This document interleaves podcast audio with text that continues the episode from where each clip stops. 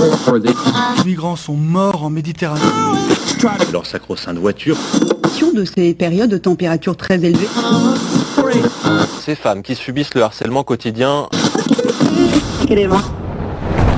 On peut faire tellement plus. Peut-être sauver ce monde. So Good Radio. 10 minutes, pour sauver, le monde. 10 minutes pour sauver le monde. La quotidienne info de So Good Radio. Vous êtes bien sur So Good Radio et quoi de mieux pour finir la semaine que de partager le vendredi avec nous, n'est-ce pas Célia et Niamé Tout à fait, je suis ravie d'être là. Je suis ravie d'être là aussi. Et eh bien parfait, et en ces temps euh, des plus moroses, on vous demande de nous accorder euh, quelques minutes de vie, de nous accorder quelques minutes de vie, 10 minutes pour être exact, enfin ça c'est la version euh, officielle, officieusement c'est plutôt 10 minutes et des broutilles, juste le temps de sauver le monde. Et à la une, aujourd'hui aux grandes dames du jet, les bleus se seraient réconciliés avec les trains, on, parle, on en parle avec Niamé, journaliste à SoFoot et Society, puis on ira à la découverte de plateformes pétrolières transformées en oasis sous-marins, avant de terminer sur une carte bien particulière, celle qui se trouve dans notre caboche. Et en milieu de journal, retrouvez un spécial appel du good de Johan et ma chronique Le peigne dans le maillot consacrée à notre revue de presse du vendredi. Voilà, ça c'est pour les titres. Maintenant, place au fil info, place au fil good. 10 minutes, 10 minutes pour sauver le monde.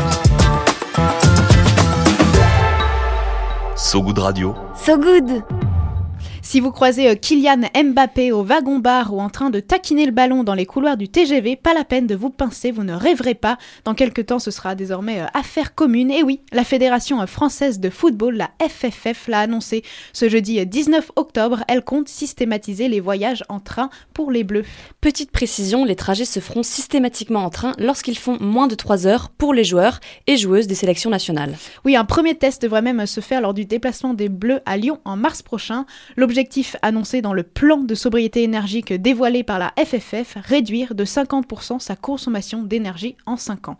Pourtant, il y a un an, les débats sur ce sujet étaient encore euh, houleux. C'est notamment le PSG qui avait euh, défrayé la chronique avec les réactions de Christophe Galtier, à l'époque l'entraîneur du PSG, du et de Kylian Mbappé lorsqu'on leur avait parlé d'effectuer leur trajet en train. C'était en septembre 2022. Je re-renouvelle notre proposition d'offre TGV adaptée à vos besoins spécifiques pour nos intérêts communs, sécurité, rapidité, service et écomobilité.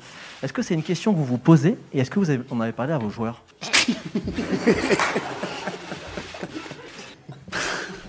Excusez-moi, je me doutais qu'on allait avoir euh, cette question-là. Pour être très honnête avec vous, ce matin, euh, on a parlé avec euh, la société qui organise nos déplacements. On est en train de voir si on ne peut pas se déplacer en char à voile. Une blague qui n'avait pas vraiment fait rire euh, tout le monde. Euh, Niamé, toi, tu te souviens évidemment euh, de ce moment, j'imagine. Est-ce que pour toi, cette nouvelle annonce, donc de prendre le train plus régulièrement, c'est vraiment réalisable pour les Bleus? Alors déjà, avant toute chose, je pense qu'il faut dire que c'est une bonne chose, que la Fédération française de football s'empare de ces sujets parce que bah, c'est important. on est à l'heure du réchauffement climatique où la planète est en danger, donc c'est quand même important. Après, est-ce que c'est réalisable? Euh, Là, j'en doute. Je suis perplexe et j'attends de voir parce que ça pose quand même beaucoup de questions. Euh, je me demande notamment au niveau logistique, est-ce mhm. que la SNCF va être capable d'assumer euh, ça? Ça pose des questions de sécurité, notamment. Donc, les joueurs vont devoir emprunter des lignes donc, qui passent dans des gares assez fréquentées, style la gare de Lyon, par exemple. donc, je pense qu'en termes de sécurité, même s'il y a des sociétés privées, il y a la société de sécurité du club, ça peut quand même être compliqué euh, d'avoir euh, une équipe de foot euh, qui se déplace dans ces endroits-là. Après, la question du service de la SNCF aussi. on a souvent des grèves, des suppressions, des retards. Et ça, ça peut être très compliqué à gérer pour un club de foot. Aussi, on se demande, est-ce qu'il y a beaucoup de matchs qui vont être joués à moins de 3 heures en train de Clairefontaine? Hmm. C'est une question qu'on se pose et qui, qui est légitime. Donc, je pense que c'est une bonne chose, mais est-ce que c'est vraiment réalisable? Bonne question. Donc pas mal de questions euh, logistiques, d'organisation qui vont devoir euh, se poser. Il y a aussi une autre question qui se pose sur la Fédération française de foot. En ce moment, avec les affaires de harcèlement sexuel, encore de propos racistes, on peut pas vraiment dire qu'elle a une image euh, très reluisante. Est-ce que tu dirais qu'avec ce genre d'annonce, elle tente un peu de redorer son image? Je pense que d'un côté, oui, ça leur permet aussi de montrer que déjà ils sont pas déconnectés de la réalité, qu'ils sont au courant des enjeux de société actuelle. les gens réclament aussi, donc la FFF lit les médias et sur les réseaux sociaux, donc c'est un peu l'image qu'elle a, ce que les gens pensent, les sujets qu'on leur reproche de pas trop aborder, etc. Et surtout qu'on sait qu'il y a des pays étrangers où certains clubs empruntent des lignes de train pour aller jouer dans d'autres villes et pas forcément l'avion. Donc je pense qu'il y a aussi cette volonté de, de se racheter une image. Et après, je ne pense pas que ce soit uniquement un coup de communication, mais c'est vrai que ça fait partie quand même d'une stratégie euh, plus globale de lisser un peu leur image. merci beaucoup Niamé. En tout cas, euh, comme tu le dis, on peut soigner au moins l'aspect symbolique euh, de cette mesure. Pour Philippe Diallo, pardon, le président de la Fédération française de foot, il s'agit surtout de donner le bon exemple et de mettre en lumière l'objectif de transition écologique.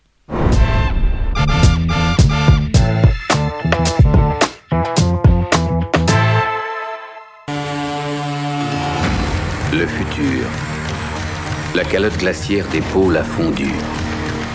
Et la Terre est devenue un cimetière marin. Ceux qui ont survécu se sont adaptés à un monde nouveau. Un monde submergé par les eaux où on vivrait sur des bateaux et sur des plateformes pétrolières, c'était le pitch de Waterworld sorti en 1995 et en Californie c'est un peu un remix de ce film qui se déroule en ce moment, mais cette fois c'est la faune et la flore marine qui envahissent les dessous de ces plateformes désaffectées. C'est une équipe de biologistes qui a fait cette découverte sur une plateforme à 3 km de la côte de la ville californienne Santa Barbara. Ils y ont trouvé toutes sortes d'espèces, des moules, des anémones blanches et des poissons nommés sébastes, bref, un vrai monde marin entre des poutres de métal et des restes de barres de fer. Un vrai oasis marin, pourtant, il y a un véritable débat sur ce que va être l'avenir de ces plateformes désaffectées. Oui, certains sont plutôt d'avis de détruire ces plateformes, les considérant comme l'incarnation même de notre fléau environnemental, quand d'autres, pas mal de scientifiques d'ailleurs, seraient plutôt euh, partants pour préserver ces oasis de métal. Surtout que ces géants d'acier, construits entre 1967 et 1989, font partie des habitats océaniques les plus productifs du monde. Ouais, il y a même des études qui montrent que les poissons en font parfois euh, plus d'œufs sur ce genre de lieux que sur des récifs euh, naturels. C'est un phénomène qui parce que les pêcheurs ont plutôt tendance, à aller du côté euh, des récifs rocheux que sur ces plateformes où les poissons sont en fait bien mieux protégés. Alors que faire de ces euh, plateformes euh, offshore? L'État de Californie avait déjà autorisé il y a quelques années aux compagnies pétrolières de transformer leurs plateformes en récifs artificiels. L'argent économisé ensuite, parce que démanteler une plateforme, ça coûte assez cher, et en fait, l'argent économisé serait envoyé ensuite par la suite pardon, un fonds de conservation euh, de l'État, un arrangement qui ne plaît pas vraiment aux militants euh, écolos. Selon eux, ce plan permet surtout aux entreprises de combustibles fossiles d'échapper au paiement de la fin de vie de leurs produits polluants. Acier et petites sirènes font-ils vraiment bon ménage? À faire à suivre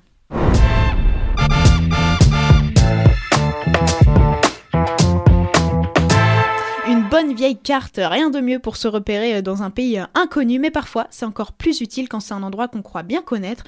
Je suis sûre, euh, Célia et Niamé, que vous connaissez la rédaction comme votre poche, mais pas sûr que vous connaissiez aussi bien les recoins de votre cerveau.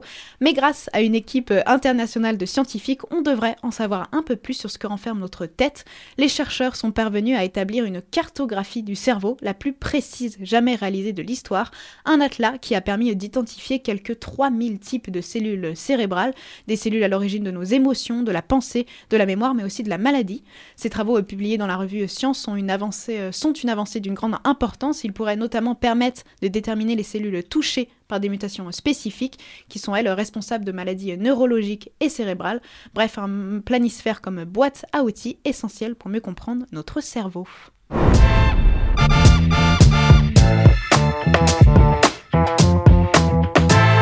Voilà pour l'actu du jour, mais restez avec nous, c'est loin d'être fini. Célia a encore plus d'un tour dans son sac pour tenter de sauver le monde. L'appel du good. Allô? Allô? Ah Allô? L'appel du good. Allô, j'écoute. À ce goût de radio, on laisse la parole à des personnes qui essaient de changer le monde à leur échelle. Et comme tous les vendredis, on écoute nos appels du goût spéciaux.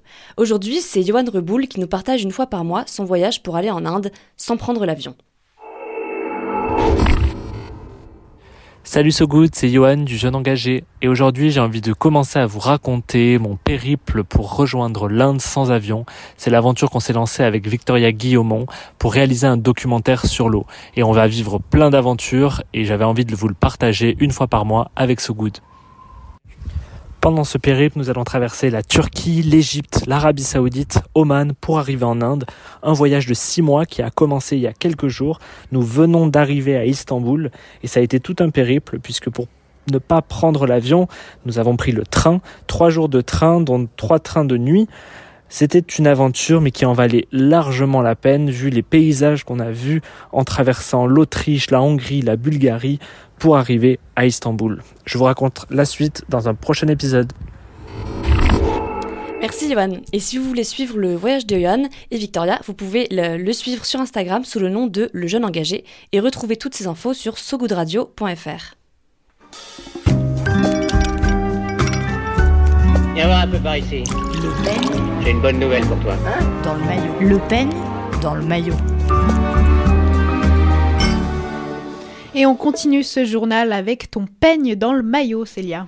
Oui, pour se coucher un peu moins con, il y a le peigne dans le maillot, le moment où on se donne nos meilleurs recos. Et comme tous les vendredis, on vous propose une revue de presse.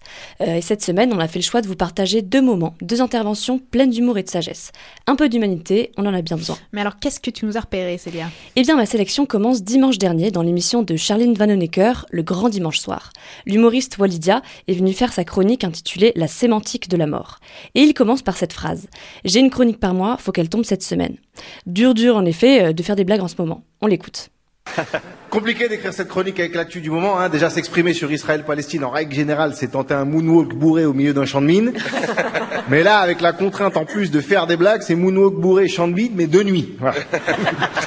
Est-ce que l'humour... Et on va écouter un autre moment de sa chronique des plus périlleuses. C'est parti.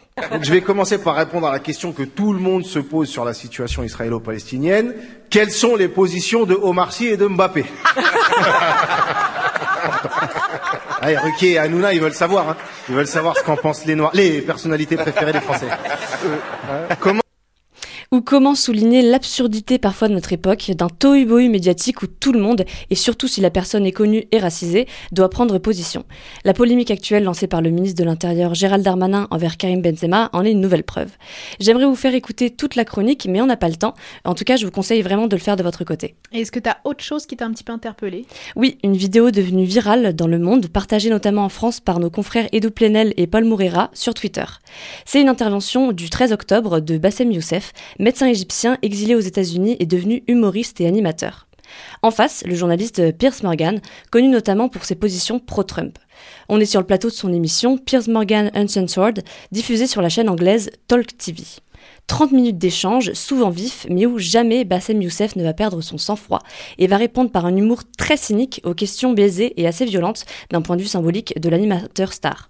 On écoute un extrait. Uh, you know, it's just like those Palestinians, they're very dramatic. Ah, Israel killing us. Uh, but they never die. I mean, they always come back. You know, they're, they're very difficult to kill, very difficult people to kill. I, I know because I'm married to one. Mm. I tried many times, couldn't kill her. I mean, there's a dark humor there, and I understand why. Because Oh, it's not dark humor. I really, I try to get to her every time, but she uses our kids as human shields. I can never take her out. Il répond donc, euh, pince sans rire, que les Palestiniens sont difficiles à tuer. Il le sait, il a une femme palestinienne qui utilise leurs enfants en bouclier. Ses propos sont difficiles à entendre, si provocateurs, euh, absurdes et inhumains, à l'image de la situation actuelle à Gaza avec les civils. Et grâce à cet humour, euh, il nous amène euh, à réfléchir. Merci beaucoup Célia, on ira évidemment voir ces deux vidéos qui sont d'ailleurs à retrouver euh, sur YouTube. C'est la fin, sur YouTube pardon, c'est la fin de ce journal, mais juste avant les prévisions météo du jour. La météo de Sogoud Radio. La météo de Sogoud Radio.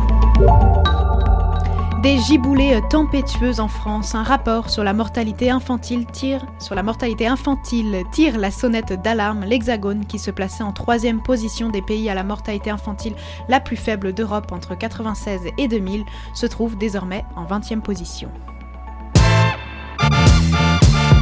C'est la fin de cette édition euh, quotidienne. Merci à vous qui nous écoutez à la radio ou en podcast. Merci à vous euh, Célia et Niamé. On Merci se quitte. toi, Luna. Merci. On se quitte comme toujours sur de la musique avec Get Close des Rolling Stones, un nouveau morceau sorti aujourd'hui dans leur nouvel album Acne Diamond.